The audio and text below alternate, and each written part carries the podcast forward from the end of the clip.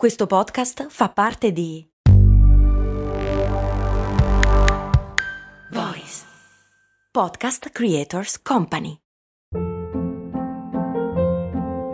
Hold up. What was that? Boring. No flavor. That was as bad as those leftovers you ate all week. Kiki Palmer here, and it's time to say hello to something fresh and guilt-free. Hello Fresh. Jazz up dinner with pecan-crusted chicken or garlic butter shrimp scampi. Now that's music to my mouth. Hello Fresh. Let's get this dinner party started. Discover all the delicious possibilities at hellofresh.com.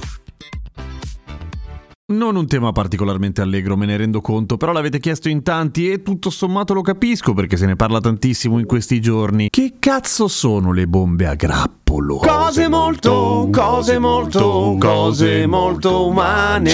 Le bombe a grappolo o bombe grappolo, cluster bomb in americano, in inglese, come ben sanno tutti quelli che hanno giocato a un minimo di videogiochi, sono delle bombe che sono fatte, beh cazzo, a grappolo. Cioè, come funziona? Invece di essere una grossa bombona che precipita dal cielo e devasta un edificio con dentro delle persone, è una bombona che precipita dal cielo e a un certo punto, a una certa quota, si apre e rilascia tante piccole bombette in giro. Quindi, qual è la differenza rispetto alle bombe grandi che fanno una devastazione di altro tipo? Cioè, non sono sufficientemente intelligenti e ammazzano in modo indiscriminato, che è una roba che fa abbastanza ridere, nel senso che c'ha dentro tanta di quell'ipocrisia. Però vediamo, avete in mente le scene di guerra in cui si vede la città e c'è una sorta di effetto stroboscopico di tante lucine lampeggianti in giro per la città quando le bombardano? Ecco, quelle sono le bombe a grappolo, che fanno più o meno così, cioè poi dipende da tipo a tipo, però in genere le bombette che stanno dentro la bombona sono grosse più o meno come una granata, a volte molto più grandi, a volte giù di lì, e permettono di bombardare un'area molto più grande rispetto a quella di una sola bomba. Sono più piccole ovviamente, per cui sono detonazioni molto meno distruttive singolarmente, però appunto coprendo un'area più grande ammazzano molta più gente e in modo indiscriminato ed è uno dei motivi per cui sono vietate in moltissimi paesi, che fa sempre specie, anche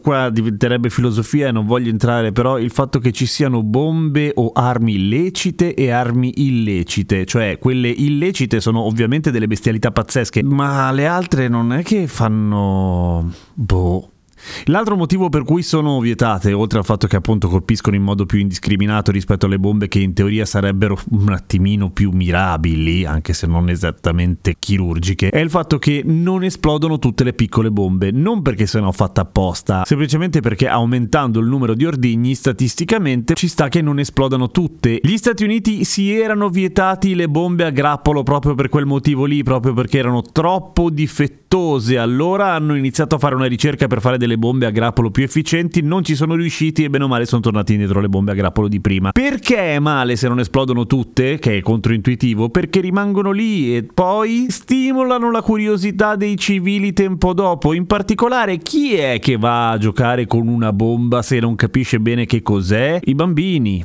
ovviamente. Quindi i bambini vanno lì a toccare questa roba che non sanno che cos'è e muoiono. Ecco perché avrete sentito parlare molto delle bombe a grappolo ultimamente nel telegiornale, sulla carta stampata, eccetera, perché pare che la Russia le stia usando e che sia poco elegante usare le bombe a grappolo, così come i gas nervini e tutta una serie di armi chimiche, naturalmente per fortuna, eh, per carità. Dopodiché, come sempre, per quanto sia banale dirlo, è giusto ricordare che la guerra è una merda. Seguitemi su Instagram, sono Radio Kesten. A domani con cose molto umane, magari più umane, speriamo.